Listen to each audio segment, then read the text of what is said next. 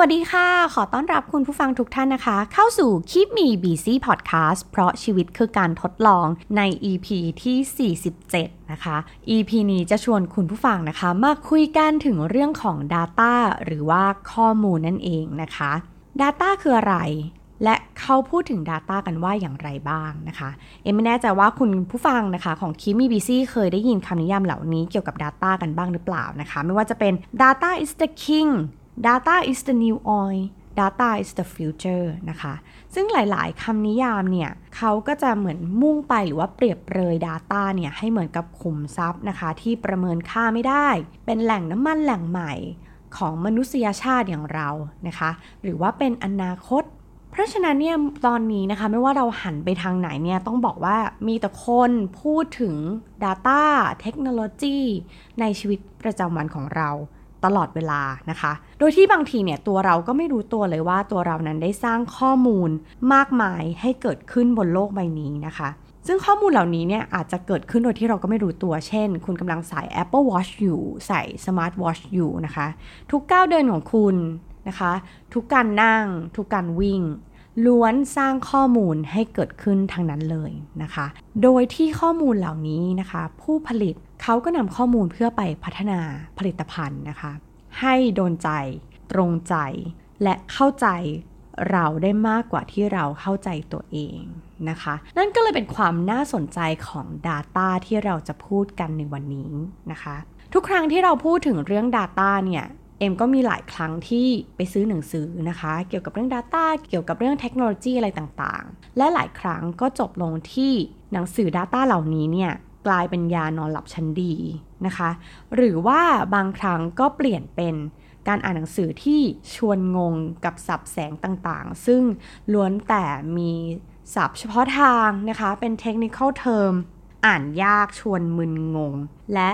ดังนั้นเนี่ยนะคะ หนังสือเกี่ยวกับเรื่อง Data จึงเป็นยาขมสำหรับหลาย ๆ คนนะคะ แต่หนังสือเล่มนี้ค่ะ หนังสือที่เราจะพูดถึงกันในวันนี้คือหนังสือชื่อเรื่องว่า How Data Works นะคะ จะทำให้มุมมองความคิดเกี่ยวกับเรื่อง Data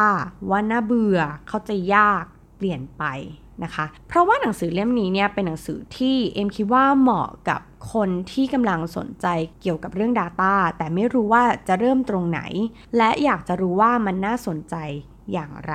นะคะ ซึ่งหนังสือเล่มนี้ก็เขียนโดยคุณเอนะคะ สุนีพร โอภากรนะคะ พิมพ์โดยสำนักพิมพ์นะคะ อะไรเอ่ย ซึ่งหนังสือเล่มนี้เนี่ยเต็มไปด้วย case study ที่น่าสนใจแล้วก็สนุกสนานนะคะ ที่สนุกเอ็มคิดว่าเพราะว่ามันเป็น case study ที่เป็นเรื่องใกล้ตัวของเรานะคะ ไล่ตั้งแต่ ร้านกาแฟ Starbucks นะคะ ซึ่งเราคุ้นเคยกันดี หรือว่าเสื้อผ้า ยี่ห้อซาร่าซึ่งเป็นการจัดการสต็อกของซาร่านะคะ แบรนด์กีฬาอย่าง Nike หรือว่า Under Armour หรือว่าภาวะโลกร้อน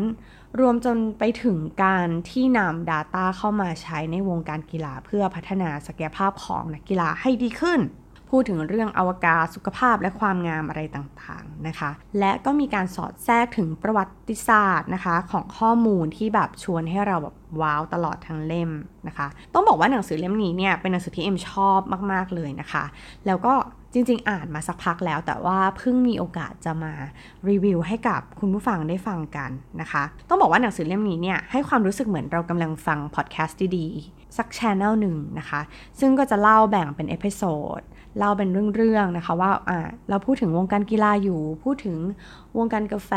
นะคะ แล้วก็พูดถึงcase study ต่างๆ ที่น่าสนใจ แล้วก็ในแต่ละบทเนี่ยนะคะก็ไม่ได้ยาวมาก ซึ่งเราก็สามารถอ่านแล้วก็จัดการย่อยข้อมูลอะไรต่างๆ ได้ ง่ายนะคะ แล้วก็ที่สำคัญในทุกๆบทเนี่ยนะคะ ก็จะมี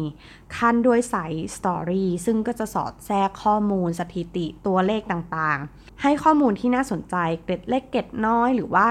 case study นะคะ หรือว่าสรุป case study บางอย่างที่น่าสนใจ ซึ่งมันเหมือนเป็น food for thought ในระหว่างทางที่เรากำลังจะเริ่มบทใหม่นะคะ ซึ่งเองคิดว่าเป็นการเขียนหนังสือที่ เป็นการจัดซีเควนซ์ที่ค่อนข้างน่าสนใจนะคะ แล้วก็ใครที่เป็นสายชอบโคดต่างๆนะคะ เป็นคำพูดเกี่ยวกับข้อมูล เป็นระยะระยะโดยที่พูด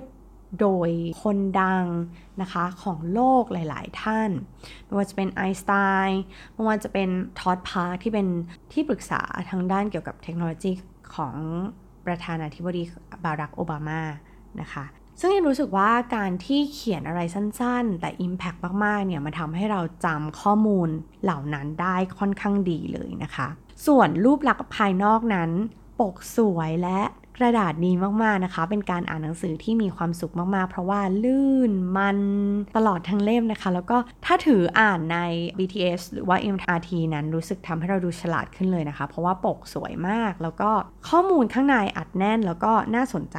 สุดๆไปเลยนะคะ ซึ่งมันก็มี case study หลายอันที่น่าสนใจนะคะ ก็ที่เอ็มรู้สึกว่าใกล้ตัวแล้วก็น่าจะมีประโยชน์นะคะ ก็เลยหยิบมาเล่าให้ฟัง 2-3 เคสนะคะ ก็คืออย่าง อย่าง Starbucks นะคะ แก้วกาแฟที่เราถือกันเกือบทุกวันเลยนะคะ ในหนังสือเล่มนี้เนี่ยเขาบอกว่าปัจจัยที่ทำให้ Starbucks เนี่ยประสบความสำเร็จ คือฐานข้อมูลของลูกค้าอย่างเราๆค่ะ มากกว่ารสชาติกาแฟซะอีกนะคะ อันนี้เอ็มก็ยอมรับว่าเออเรารู้สึกว่าแบบรสชาติกาแฟก็ไม่ได้ขนาดนั้น แต่ว่าเขาเข้าใจเราแล้วก็มีการ personalize service ต่างๆ ให้เหมาะกับลูกค้าอย่างเราๆนะคะ ซึ่ง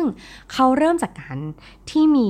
loyalty โปรแกรมนะคะ ไม่ว่าจะผ่าน Starbucks Card เองนะคะ Starbucks Reward นะคะ หรือว่าการเติมเงินผ่าน e-wallet ของ Starbucks ข้อมูลเหล่านี้นะคะล้วนทำให้ Starbucks เข้าใจว่าคุณมีเงินในบัตรของคุณอยู่กี่สตางค์นะคะ ซื้อกาแฟแบบไหนบ้าง และซื้อช่วงไหนบ้างนะคะ แล้วมันก็เลยทำให้เขาเนี่ยสามารถที่จะ personalize service ให้มันเหมาะกับคุณ ดูซิว่ากิจกรรมที่กำลังจะเกิดขึ้นนั้น มันอยู่ใกล้คุณหรือเปล่านะคะ เข้าใจคุณได้มากกว่าที่คุณเข้าใจตัวเองซะอีกนะคะ ซึ่งทำให้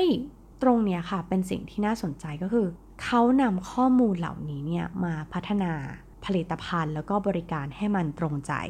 ผู้บริโภคอย่างเรานะคะ ให้ดียิ่งขึ้น เออซึ่งยิมรู้สึกว่าเออจริง ๆ แล้วเนี่ยตอนแรกที่ Starbucks เนี่ยลอนตัว loyalty โปรแกรมมาก็ไม่ได้มีอะไรน่าสนใจ ซึ่งจริง ๆ ก็มีมาตั้งนานแล้วนะคะ แต่เมื่อลองคิดดูสิคะว่า การเติบโตของข้อมูลเนี่ยตอนนี้มีกว่า 90 ล้านข้อมูลต่อสัปดาห์เลยนะคะ ที่ Starbucks ได้มาแล้วก็นำข้อมูลมา analyze นะคะ มาเข้าใจลูกค้า การที่มีข้อมูลเยอะ ๆ มันก็ทำให้สามารถที่จะนำมาประยุกต์ใช้ให้เกิดประโยชน์ แล้วก็พัฒนา service อะไรต่างๆ ให้มันแบบดีขึ้น เร็วขึ้นและเข้าใจมากขึ้นได้นะคะ ซึ่งถ้าคุณกำลังทำธุรกิจอยู่ หรือว่ากำลังคิดโปรเจกต์อะไรใหม่ ๆ ลองหาประโยชน์ จากการนำข้อมูลมาใช้ แล้วก็ลองไปดูซิว่าเราสามารถประยุกต์ใช้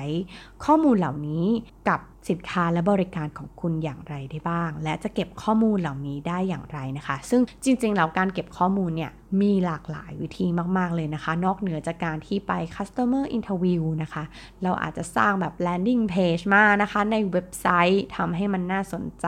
ลองไปดูซิว่าแบบลูกค้าเขาเข้ามาเขาเปิดอะไร เขาใช้เวลากับตรงไหนอะไรอย่างนี้นะคะสำหรับคนที่ทำธุรกิจออนไลน์ แต่ favorite case study ของเอมนะคะ เป็นเกี่ยวกับเรื่องกีฬา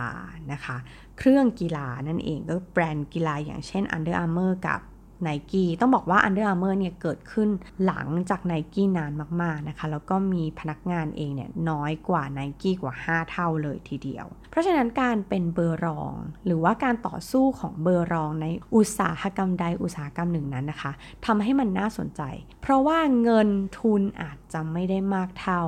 คนก็ไม่ได้มากเท่า ประสบการณ์ก็ไม่ได้มากเท่า แล้ว เบอร์รองรองอย่าง Under Armour เนี่ยเขาใช้อะไรในการมาแข่งขันในตลาดนะคะ ซึ่งความน่าสนใจก็คือ Under Armour ให้ความสำคัญกับการเก็บข้อมูลของลูกค้า และการนำเทคโนโลยีมาใช้นะคะซึ่งตัวอย่างเนี่ยเราก็จะเห็นว่าเขามีการ collaborate นะคะกับ IBM ซึ่งนำวัตสันนะคะซึ่งเป็นซูเปอร์คอมพิวเตอร์เนี่ย เข้ามาใช้ซึ่งมันเป็นการลงทุนด้วยเงินจำนวนมหาศาลนะคะ แต่เขาลงทุนเพื่ออะไร เพื่อที่รองรับการซื้อกิจการของ My Fitness Pal นะคะ ซึ่งการซื้อ Fitness Pal เนี่ยนะคะ มันคือการได้สมาชิกนะคะ